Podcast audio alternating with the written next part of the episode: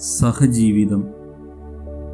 മിശിഹായുടെ പരസ്യജീവിതം യോർദാൻ നദി മുതൽ കെദ്രോ നദി വരെ നീണ്ടുനിന്ന ജീവിതമാണ്. യോർദാൻ നദീതീരത്ത് നിന്ന് മിശിഹ യാത്രയാവുക വിജനതയിലേക്കും മരുഭൂമിയിലേക്കുമാണ്.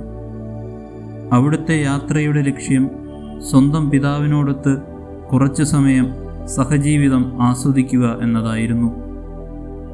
ഈ സഹജീവിതം സ്വന്തം ജീവിതത്തിലുടനീളം തുടർന്ന മിശിഹ. കെദ്രോ നദീതീരം കടക്കുന്നത് സ്വന്തം ശിഷ്യരിൽ നിന്ന് ഒഴിഞ്ഞ് സ്വന്തം പിതാവിനോടൊത്ത് സഹവസിക്കാനും പ്രാർത്ഥിക്കാനും തന്നെയാണ്.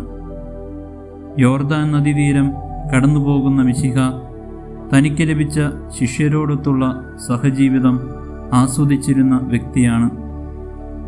ഗലീലി മുതൽ ജെറുസലേം വരെ നീണ്ടുകിടന്ന ആ പരസ്യജീവിതത്തിനുള്ള യഥാർത്ഥ ലക്ഷ്യം പിന്നീട് പൂർത്തീകരിക്കപ്പെടുന്നു. ഈ ലോക്ക്ഡൗൺ സമയവും നാം തീർച്ചയായും നമ്മുടെ ഭവനങ്ങളിലാണ്.